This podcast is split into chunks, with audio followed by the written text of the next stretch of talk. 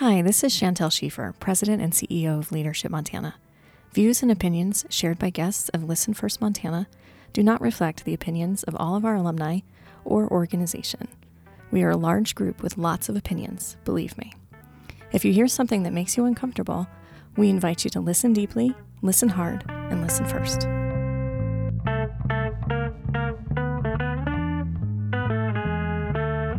Welcome to Listen First Montana. I'm Eric Halverson. This afternoon, I'm in Butte, Montana with Courtney McKee, owner and co-founder of Headframe Spirits and Headframe Spirits Manufacturing, a distillery and distillation equipment manufacturing company. Courtney is a graduate of both the Leadership Montana flagship and master's classes. She's an entrepreneur, a writer, a mother of two, and a well-known change agent in the U S microdistilling industry. Courtney formerly ran and owned her own I T consulting company when her husband John's employer, a biofuels company, went bankrupt. Standing at a critical juncture in which leaving Butte and Montana was a real possibility, Courtney got creative. She pushed John to combine his love for a good cocktail with his deep technical understanding of distillation. Stir in Courtney's leadership and creativity, and Headframe Spirits was born. To give you a small idea of their success, Courtney and John were recognized as the two thousand thirteen Montana Entrepreneurs of the Year. The origin story and growing success of their business is fascinating, and I highly encourage you to check out the Can Do podcast hosted by Arnie Sherman for a more in-depth look at how they built their business. But here's what's so awesome about Headframe Spirits to me. It is way more than a place to grab a drink. It's a tribute to Butte. In fact, spirits to Courtney appears to mean far more than their Never Sweat Whiskey, Anselmo Gin, or High Ore Vodka. Courtney embodies the entrepreneurial spirit while seemingly making all choices in the spirit of lifting people up and strengthening her community. And the value offering to Headframe customers seems to start and end with the spirit of Butte. We'll talk more about that in the show. After just a few conversations with Courtney prior to this recording, what really stuck out to me was Courtney's ownership of how life is messy. And I quote, "I used to assume that people who are successful and awesome at something have all their shit together and are great people all around, but that's not the way the world works. I can be both amazing and not have all my shit figured out. That doesn't make me weird, it makes me honest." Courtney McKee, welcome to the podcast. Thank you. You said you used the word shit twice in your intro. You didn't tell me that you were quoting me both times. Butte sort of has a culture around swearing. Yeah? No? Butte has a culture of, of being pretty, I think, laid back um, and honest. I think it's a it's sort of a culture of sincerity. Um, and I think the swearing kind of flows from that. We don't have to pretend to be a little bit fancier than we are. We just sort of get to be ourselves. Before we talk about your companies, I'd like to learn more about who you are. Who is Courtney McKee? Okay, well, I would I would say I'm a I'm a stereotypical Gen Xer in that I don't want to be put in a box. Um, so who am I? I don't know, because whatever we say and decide I am, I will instantly have to go be or do something else um, to prove that's not the box I belong in. But that's as far as I can be stereotyped as anything. Um, and I resist even that. Um, I don't know. I don't I don't know. Where are you from? I don't know who I am. Um, I am from a small town in Connecticut. Um, I lived there till I was twenty-ish, moved to Missoula to go to college. Um, only school I applied to, it just it sounded romantic, right? Montana, like, go west. Um, and it was amazing. Like, it was this perfect experience. Um, and this really, like, what it was like to be in Missoula versus what it was like to grow up. twenty years of this is how the world works. I get to Missoula. My apartment was in the Bab, so on the corner of um, fourth and Higgins. And I'm walking over the Higgins Street Bridge, like my first day in town. And as I'm walking into downtown, all the people walking the other direction are looking me in the eye. And they're saying things like, hi, and how's it going? And how are you? And by the time I got halfway across the bridge, I had this moment of like, what is wrong with these people? Like, what do I look like someone they know? Like, why is everybody talking to me? Why won't they just leave me alone? And it turns out that they're just nice and and and caring about connection and, you know, eye contact and words. And that was, it, it wasn't how I was raised. Um, I was raised that you leave that barrier. I like the Montana way of doing things better. I like that you wave on a dirt road. I like that you say hi to people as you're walking past them. I go out of my way to make sure I'm saying hi to people and greeting them sincerely in um, airports or other places. You know, the person swiping your ticket before you board your flight. How are you? How's your day today? We're pausing, waiting for the answer because I want the answer. Like I want, I want that person to feel seen by at least someone in that chunk of time, but I didn't know that that was a way of being until I got to Missoula, um, and it freaked me out. And then I realized I loved it, and it was a way better way to be in the world. I want to make sure that people have a real understanding beyond my introduction of, of what Headframe Spirits is and sort of what you were, where it came from. So if you could just tell that story. So Headframe is a um, distillery and a distillation equipment manufacturing company. So we distill our own spirits um, at a building on Montana Street in Uptown Butte. Building was built in nineteen nineteen, um, and it was built originally as the Butte Buick Company. And it, um, what used to be the car showroom floor is now the distillery floor with a still set up in the corner. And um, so we distill our spirits there, and we run a tasting room there. And the tasting room, as you said, has this beautiful old bar in it um, that's on loan to us from the World Museum of Mining. Um, it's just a treasured piece of Butte history that we have this awesome privilege of getting to display. Um, and the space there is really designed as a way to connect with Butte's past and present, um, in the sense that, you know, every product we make, we name after a mine in Butte.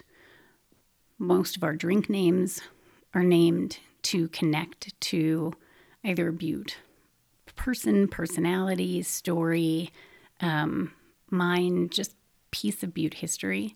Um, so we really do work to connect the experience of being in Butte in the present with where we came from and use that as a, right, that's the vector to the future too. And Courtney, can you give listeners an idea of where we are right now? Okay, well, I'm going to ask, unless you're driving, um, I'm going to ask the listener to close their eyes and um, picture Butte. Um, I think that probably most of the listeners have this sense of, of Butte. You know, you look at the hill as you're driving through, and um, we're ignoring the Superfund site, we're ignoring the pit, we're ignoring the mining. Um, we're going to focus on on the other side of the hill, and the brick buildings interspersed with these big metal structures that are the headframes um, that dot the landscape in Butte. Um, but we are not on the highway. We are actually at the um, immediate western boundary of the Berkeley Pit. Um, so we are sitting immediately adjacent um, to Butte's, you know, legacy of, of mining there. Um, and we are sitting at um, my office, which is at the Kelly Mine Yard. It was the last of the underground mines to close. So with your eyes closed, if you look south, you can see the highlands laid out in front of you. You see all of the flats of Butte laid out, and then you see the highlands mountains behind them. You look to your left a little bit, and there's the East Ridge, and you've got the Berkeley Pit, um, and the uh, Continental Pit, the active mine that, that Montana Resources is mining, um, between us and the East Ridge. And then if you look over to your right, to the west of us, you get to see other head frames and um, buildings in in the heart of Uptown Butte. So we were just really in this beautiful, like, little heart of of the, the geographic space, um, but also the historic space, too. You know, I want to talk to you about leadership, but I, I first want to continue talking about Butte a little bit and your connection to this place and just kind of like when it really started to take root and and what it means to you now. I felt really privileged to come back to Montana. I didn't really know anything about Butte. That's not true. Living in Missoula for three years, going to college, getting my degree. All I knew about Butte was that it was a place that you would talk down about. Um, you know, if you talked about it at all, it was in a pejorative sense. Um, I hadn't spent any time there. I'd driven through it, but I hadn't spent any time. I didn't know the place. And then all of a sudden, I became its newest resident. Um, and so I could see it through the eyes of a person who loved Montana and knew it as, you know, Missoula. Um, And then I got to learn it as, you know, this this very different thing that it is, like actually on the ground here. And listen to the stories of the kids who grew up here and hear the sensitivity from Butte people when other people, you know, those same stories that I'd hear in Missoula about like going to Butte for a Saint Patrick's Day, you know, and going to like get in a fight or be careful because, you know, They'll just, you know, they'll just get drunk and punch you right in the face. Um, you know, hearing all of it from Butte is a really different thing than hearing it from Missoula. Um, and it's really easy to be defensive about it. You know, hey, it's not like that here. And, and you know, and I felt defensive about it. And then, you know, I don't know. I mean, I, I, I feel really privileged for a number of years to do the I T work that I did, to go into different businesses, small businesses, you know, mom and pop shops to big corporate entities, and get a sense of, you know, sort of what this place meant to these people and what the work was that they were doing, you know, with or for or in the community. And, um, you know, I felt like I had this great opportunity to see it through, see Butte through all of these different sets of eyes. And by the time we were getting ready to open Headframe, I think that I'd sort of assembled all of this thinking into something a little more coherent, um, which was really this notion that if there's a, a poor reputation to Butte, that may have been earned and deserved, and that may have been more true A hundred years ago, that may have been true even, you know, fifty years ago, but it really isn't now. And the audience, the most important audience to be hearing better stories about Butte is Butte.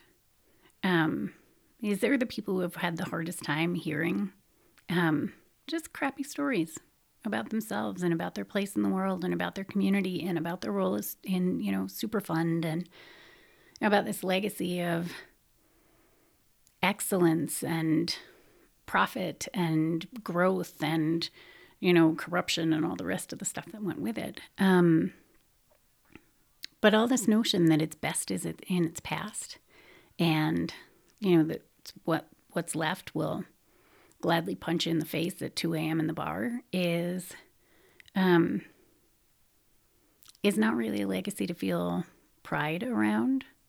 And so if we need better stories, it really is the folks who are here who need to hear those stories first. And it's folks around the rest of Montana that need to hear those stories second. Um, the picture they reflect back to us of this corner of the world should be a little kinder, um, should be a little lovelier, and should be a little more rooted in who Butte is now, and maybe not so much what Butte used to be. Um, and so a lot of that had to do with how we thought about um, what we could accomplish with Headframe. It's not so much about making drinks, building distillation equipment. It's it's about shifting a community's mindset about itself, and it's about shifting a, a state's mindset about a community. But all the stuff that makes Butte Butte is freaking awesome. Like garbage omelets at the M and M, you know, like four a.m. Like that was a treat. Back before we had children, like that was the best. What a ridiculous, like fun, goofy, sort of lawless town full of all sorts of different types of people, and everybody's like weird and awesome in their own ways, and and we just roll with it. There's just this like goodness and kindness and connection and care for one another. And I think that comes from the mining history. You know, the the story goes that, you know, men who were enemies above ground and gladly fight each other in a bar, you know, at two a.m. Um, underground were brothers and would risk their own lives to defend one another's safety. And, and that's just part of where we came from as a community. Um, you know, you took care of each other because you had to. You never knew when it was going to be your turn to have a really bad day underground, um, or your turn to be the the spouse or the kid or the parent of the miner who had the really bad day. So you just all took care of each other. Um, and I think that's part of Butte's legacy that's carried on, that's so beautiful and just connects with my heart.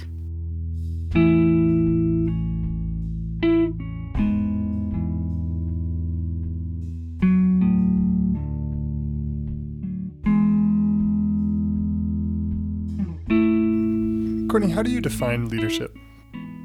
I feel like it's inspiring people to align around a shared vision and giving them the tools and resources that they need in order to get there. And how about a term we throw around quite a bit in Leadership Montana and frankly feels quite relevant today, which is adaptive leadership? I wonder how you would define that. So I like the question, except I'm going to challenge that I actually think that all leadership needs to be adaptive leadership, um, that unless we're leading in a vacuum, change is inevitable, um, and and should be welcomed and encouraged and um, nurtured as part of the process. And that if if our intent is to maintain a status quo rather than to encourage personal development. I mean, even if the, even if the, I'll use the word vector, right? The vector that we're on isn't changing. We're moving in that same direction. We've got that. And, and that's stable. There's still change. There's change in who's showing up. There's change in team structure. There's change in individual circumstance. There, all of that should be welcomed. I think that all great leadership is adaptive leadership.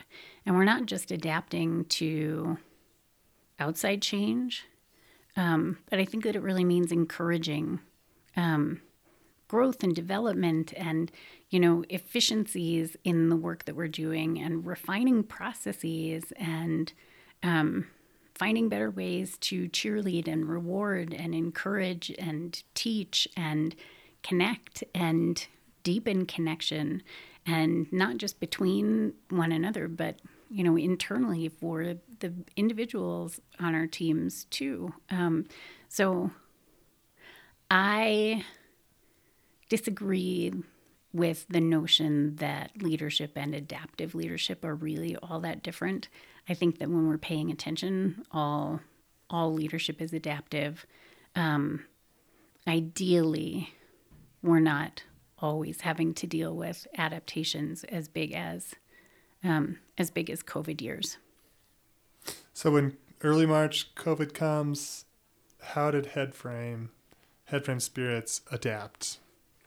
Well, So, so the the brief version of that is um, in January, we had extended three job offers, two employees, two from Texas and one from Bozeman, all who were supposed to start in um, early March and, um, you know, or by late March.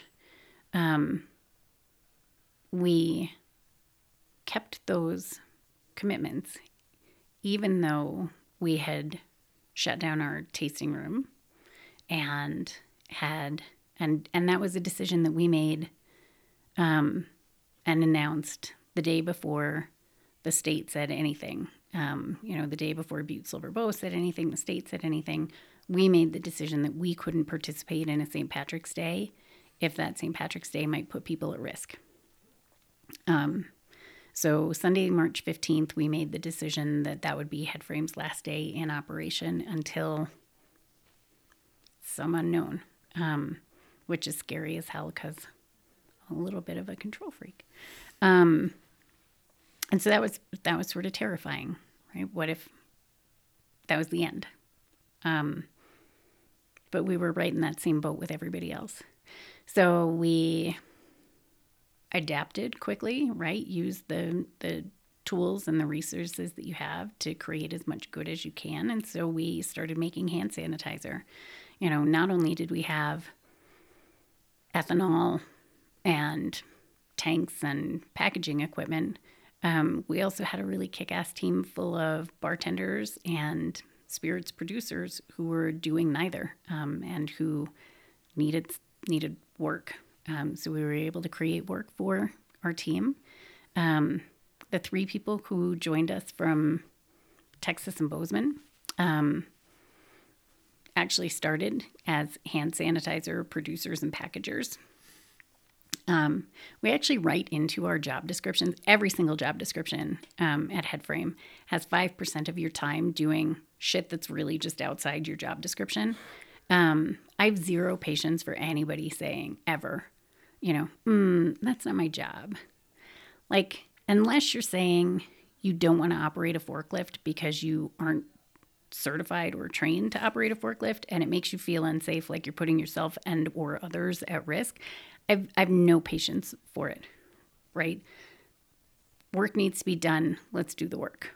Um, so we take it a step further and actually write it into everybody's job description. So I'm fond of saying that for those three people, um, they got their five percent out of the way, you know, for the next several years. um, but we pivoted. Um, I don't like the word pivot. Um, I'm really over it. Um, but we, you know, we adapted, um, and we made hand sanitizer and we made meaningful work for people in a scary time. Right? We gave people something to do that helped them help keep people safe and healthy.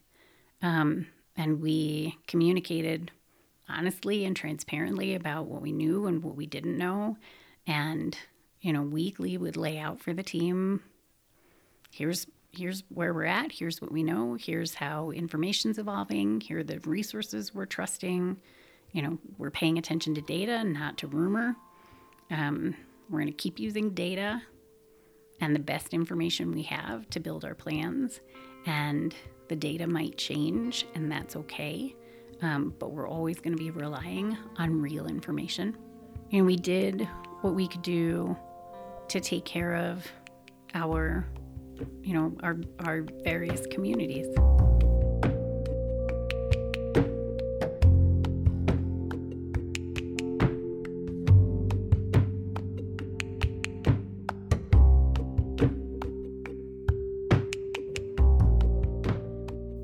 You've recently started writing and contributing to Artisan Spirits magazine, and within that, you recently wrote a story about a colleague in the microdistilling industry at Du Nord Craft Spirits in Minneapolis.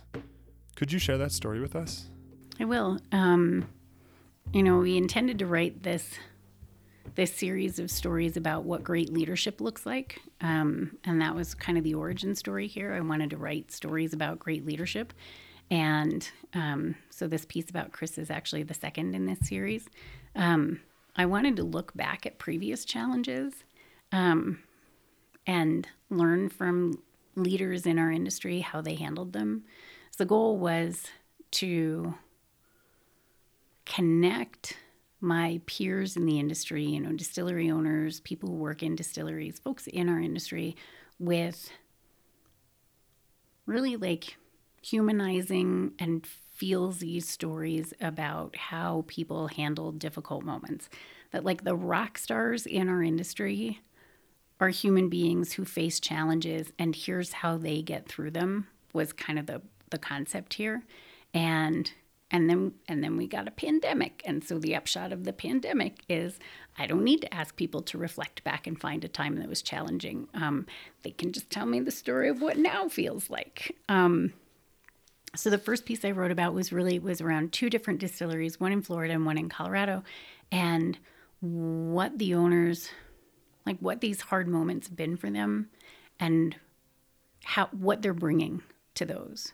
Um, so what kind of values are they bringing, or, you know, how are they arriving at decisions when there isn't enough information? Um, what are they falling back on? And, you know, around what does self-care look like? Because, you know, again, I think that um, I don't think that we talk about that enough. And I think in this moment more than ever, we need to. Um, so this next piece around Chris Montana, and I...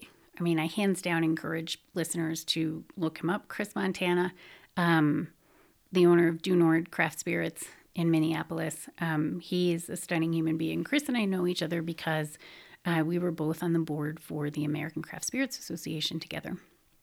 And Chris most recently was our president. And, um, and he's just a cool human being. Turns out he is America's first Black distillery owner.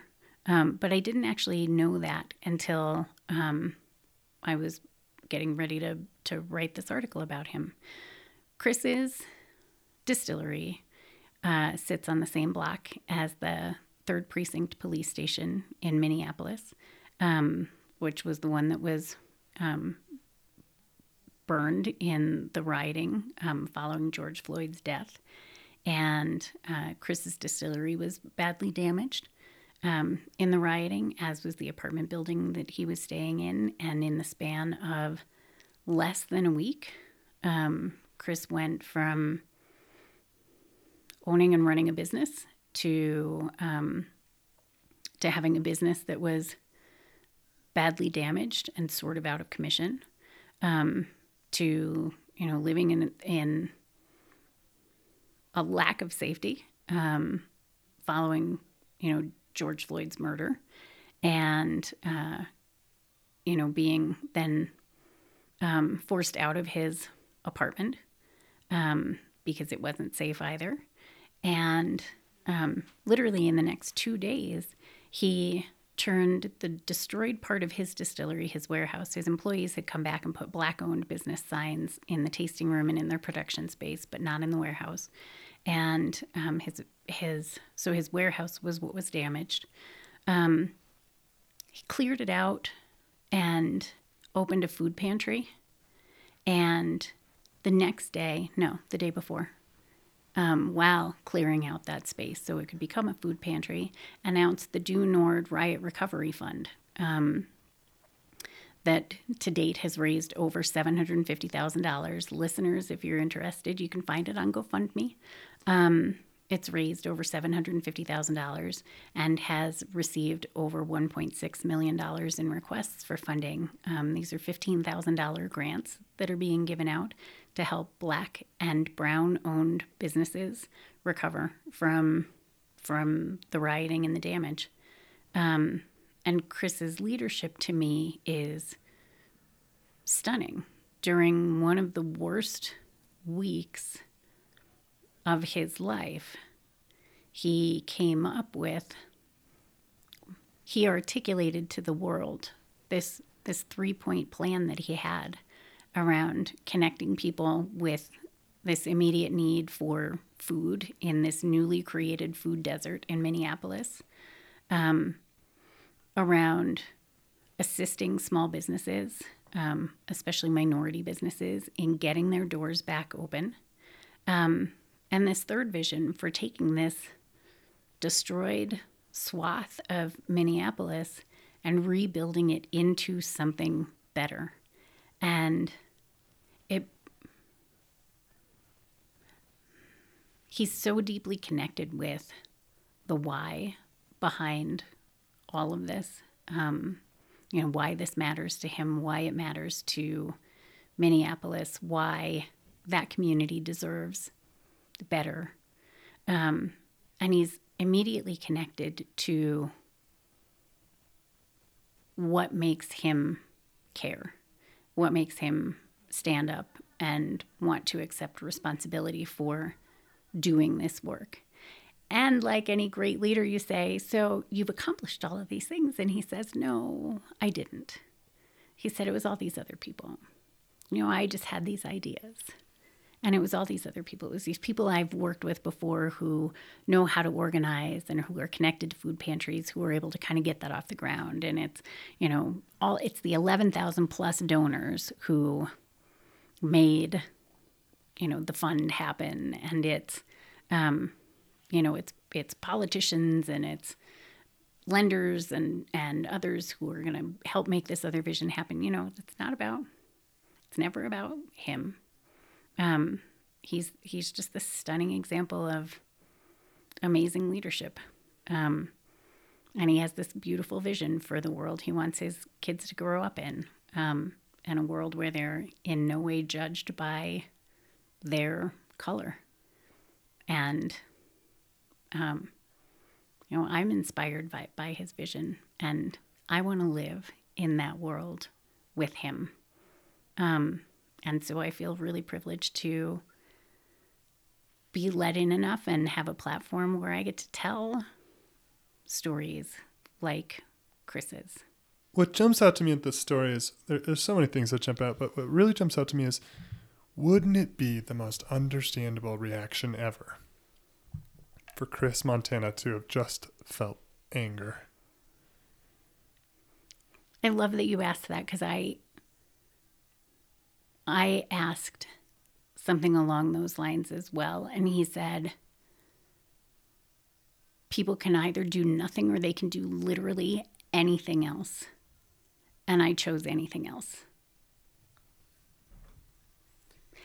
And I agree with you. I think that in so many moments, it's so easy and and so fair for us to think about saying, you know, this just sucks. Or, you know, why did this happen to me? Or why is this on my plate? Or damn it, you know, why, why me? Um, here's how this is unfair. Here's how this sucks. Um, I think part of what I see great leaders do is maybe give that just enough time to acknowledge it, and then that's done. Um, and then it becomes, what can I do? Right? What can I what can I do in response? Yeah, it's unfair. Yeah, it sucks. Um, but this is my situation. This is my challenge. This is my lot. Um, so what am I going to do with it? And I think I think that's part of what separates excellent leaders from others. I think it's easy to dwell and, you know, get mired in the unjustness or the stress or the anger or the resistance or the unfairness. Um, I think great leaders say, okay, and let's get to work. Where can folks go to read your article? Um, so it will be available through Artisan Spirits magazine, but they do an online version as well.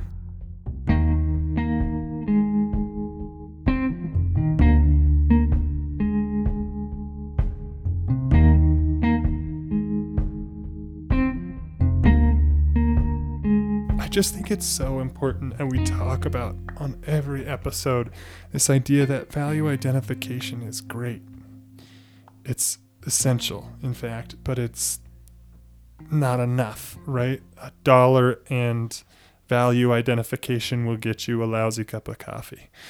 I think it's about translating that to committed action. And you've talked about how your values are community and courage.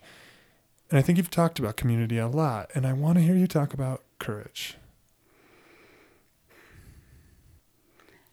I don't know how to draw the Venn diagram for it.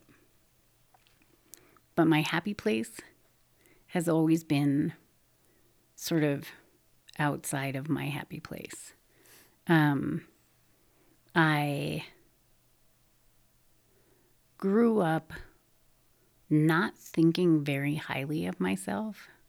Um, and I don't, I'm not sure why, but I grew up not thinking that, I don't know, that I could be whatever I wanted when I grew up. And I don't know that I really thought about it much at all. Um, I didn't grow up pushing myself or challenging myself. It really wasn't until I went to college that I even learned that I had the capacity to be an excellent student, you know, a great learner, a curious mind. Well, shoot, if I can do that, I wonder what else I can do. Um, you know, there's that reveal sometimes in superhero movies where, you know, like Spider-Man has to figure out what all he can do. You know, he figures out like the sticky fingers that he can climb a wall and he's like, wow, this is so cool, right? Like you kind of got to learn your way into your superpower. And um, I sort of feel like my whole life has been that, like learning, like, wow, I can do this. Holy smokes, I can do that. And it just takes, it takes pushing myself. Um, and, and I like doing that. And the older I get, sort of the higher the stakes feel, um, you know, the more responsibility I have for others, and therefore the more um, I feel like I have at risk. Um, but I don't want to live my whole life not knowing what I'm capable of.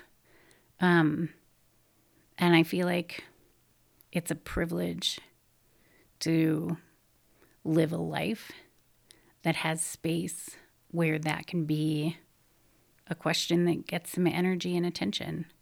I mean, even in our backyard in Butte and across Montana, there are there are people who are concerned about where their next meal comes from.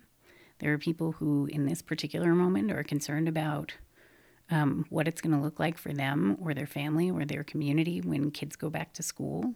Um, we've got we've got. people wrestling with things that are serious. It's a huge privilege to care about and be able to give some energy to figuring out what it is I'm capable of. Um, but I want to figure out what I'm capable of, and I'm grateful for the for the opportunity that my life has afforded me. Um, I know that there are some things that I have done that are probably sort of brave or courageous. Um, there are a handful that I would point to and say, yeah, I agree. Um, and there, there are many more I haven't done yet. Um, and I want to know what that looks like. And I actually call on... Um, Lots of amazing human beings that I know around this state, some of whom I know through Leadership Montana, some of them I know other ways. Um, and I, you know, I channel them sometimes to help reinforce my my courage. Um, we get one shot at living this life, right? Don't you want to see what you're made of, what you're capable of? I do. To what end? Leaving the world a little bit better for me having been in it.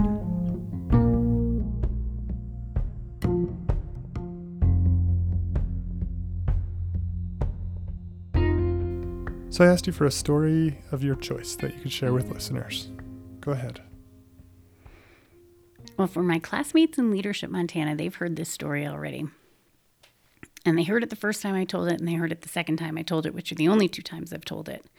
Um, but I'm getting better at it. I'm getting better at understanding what it means and, you know, why I picked it as a story to tell.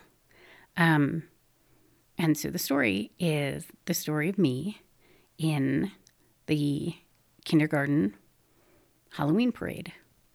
Um, so I had just turned five. I was, I was five years old and a week, um, in the kindergarten Halloween parade.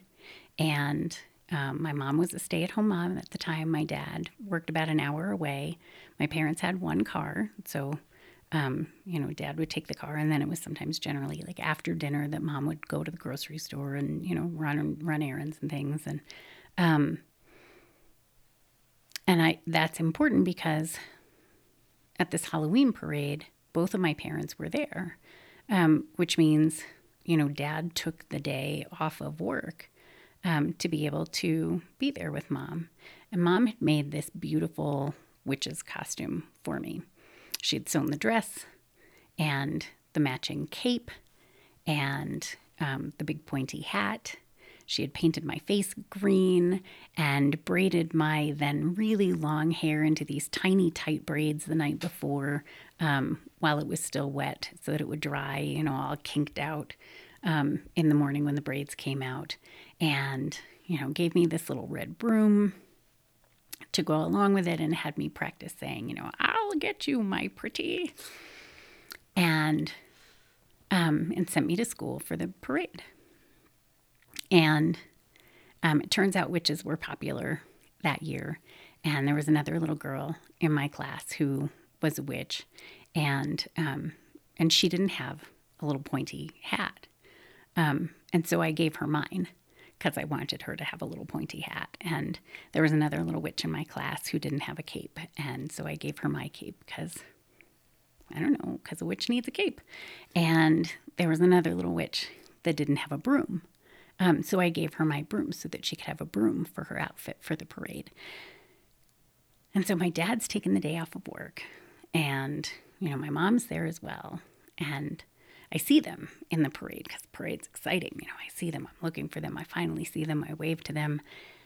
Um, and I failed to comprehend the look that I was getting um, from them. But, you know, afterwards... Um, we had the discussion how um, my mom had worked so hard on that costume. It was really disappointing to see me just walking through the parade in a little black dress with a green face. And for decades, that was how I carried the story.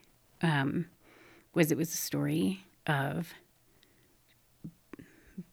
being a disappointment, um, you know, a story of letting people down. And and it really wasn't, you know, maybe it really wasn't until Leadership Montana that I realized that that was not the story. The story is actually the story of this really, like, sweet, kind kid who took all of the things that she had and shared them with the people in her tiny little classroom community. And the story is that I've been this same person my entire life, that the things that make me care about this community are things that have been part of me since the get-go. I just am this person. I have always measured my success by the success of others, by being able to amplify awesome for other people. And my version of that story is the version of that story that's right. It's the version that matters. And it's the only one that deserves care and attention. And so I love that story. You know, those things that feel like such a light touch at the time. You know, I'm sure my parents didn't think oh, that yeah. they were, you know, shifting the trajectory of how I saw myself in the world. But I kind of think a little bit like that it did. Um, and that, you know, my takeaway for a long time was that whatever my gut instinct is for how to show up is probably not trustworthy. Like, I shouldn't trust myself to be a good judge of how to show up for a moment, because I might be wrong and I might just be failing people. Um, and the story is actually so much more like interesting and impactful than that. The story is, you know, all of that should just shut up and we should just all be allowed to be awesome. Amazeballs. Amazeballs. That's you. we should. We should be allowed to be our own amazeballs selves. Lightning round. You ready? I hope so. Business success looks like? Business success is defined by the greater impact that you have on community. And community to me means concentric circles of, you know, first my family, then my team, then my community of Butte, then my community of Montana, then my community of industry, and then my community of just the world. It is not a return to shareholders. It is a return to a larger community than that. The reason I am choosing, the reason Courtney McKee and John McKee are choosing not to hand their business to their children, to your children, but rather to your employees, is? Um, so there's sort of two. Um, number one, because I think that the people who should own a business are the people who care about it, have the knowledge and skill to run it, and have that inherent investment in its success. And um, number two, um, because businesses that pass down generation to generation um, actually perform poorer. Um, and there's actually, Freakonomics did a really good podcast about it called Scientology, S C I O N T O L O G Y. It's a really good one. Um, and then third, because don't you think that if you're saddled with being told what your future holds, that that's like way less interesting than having to go out and figure it out for yourself? I don't want to take that away from Coop and Twos. I want them to go like figure their own shit out and like figure out what they get excited about and not be stuck with something mom and dad told them they had to deal with. I want them to go find their own bliss. The work of becoming the best version of myself on a day-to-day scale looks like?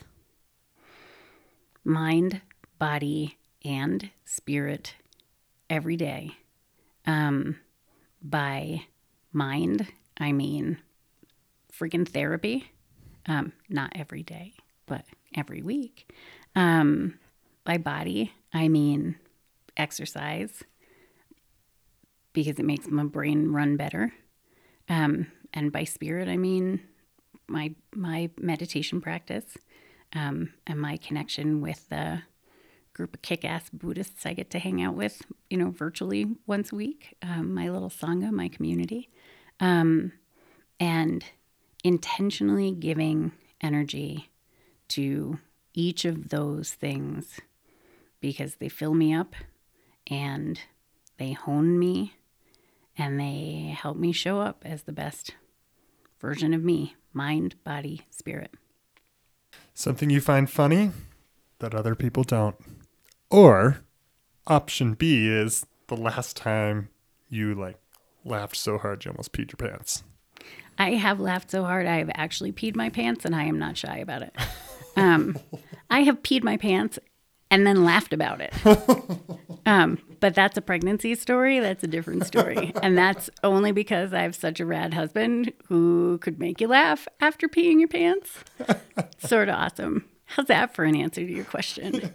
And also, really good. And also badgers. Badgers are hilarious. Badgers are hilarious. Why is that? I don't know. They just are. They just freaking crack me up. The one book that I would recommend to listeners. Okay. So I think that if we're trying to encourage our development as leaders, Brene Brown's book, Dare to Lead, is absolutely a, like really a, an imperative read. I think that if we just want to read something because it's awesome, um, Neil Gaiman's Sandman series of graphic novels are stunning stories told and illustrated absolutely beautifully. They are freaking works of art. Um, and if we're letting our brain have some downtime instead of working so hard, I would recommend Neil Gaiman's Sandman graphic novel. If you could snap your fingers and change one thing in Montana right now, what would it be? You look excited. Well, I don't know. I mean, that feels like... Okay, I'm initially struck by all of the things that I would be failing at because I'd only be doing one thing. Um, I would get Congress to allocate two billion dollars to fill in the Berkeley Pit and restore it back into a hillside. And I would change this community's perception of itself and the state of Montana's perception of Butte for the rest of time. Okay, this is actually the final stretch. I'm just going to say one word and you just give your reaction to that. twenty twenty. A great opportunity for all of us to learn what we are made of. Butte. Oh, big damn deal. Montana? Where my heart is. Tacos. Yes, please. Without the cilantro. Oh my God. Can I tell you that I was going to put cilantro on this list? And I was like, no, that's probably too like specific, but does it taste like soap I to you? I have a soap thing. Oh. People of, it's it's oh. traced to the genetics of people of Eastern European descent. Um, like when they figured that out a few years ago, I felt like vindicated. Oh, that there is an explanation. That there is like a reason it. that it's yeah. not just that I'm a jerk. It's not that I'm a bad person. It's that it's my genetics. Like I am a jerk because of my genes. That is that must limit you so much, though. It sucks. Yeah. And then you're so shitty to other people when they're like, "We want to make you Thai food," and you're like, "Can you please make sure that there's no oh, cilantro put on anything because otherwise I'm just gonna like sit here and like pick it." Ugh. So even if it's in there. Sprinkled your it's over for anything you. anything Yikes. Yeah last one, Courtney. Connection. And that's sort of the purpose of all of the things. What's the point of doing any of it if we're doing it in a vacuum? I mean, gosh, if we're not doing all of this life like with and for one another, then what are we aiming for? Courtney McKee, thank you so much for coming on the podcast. Thank you.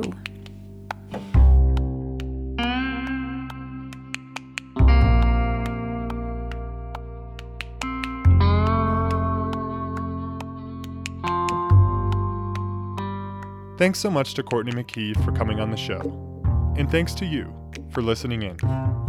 If you've enjoyed the show, please subscribe, rate, and review wherever you get your podcasts. And if you're up for it, tell a friend about the show too. We'd love to hear your feedback as well. Please email me, Eric, E R I C, at leadership montana dot org. Our intro song is a rendition of the Montana State Song by Scott Gudger, and our other music is from Blue Dot Sessions. We'll see you in two weeks with our next episode. Until then, for Leadership Montana, I'm Eric Halverson, and this is Listen First Montana.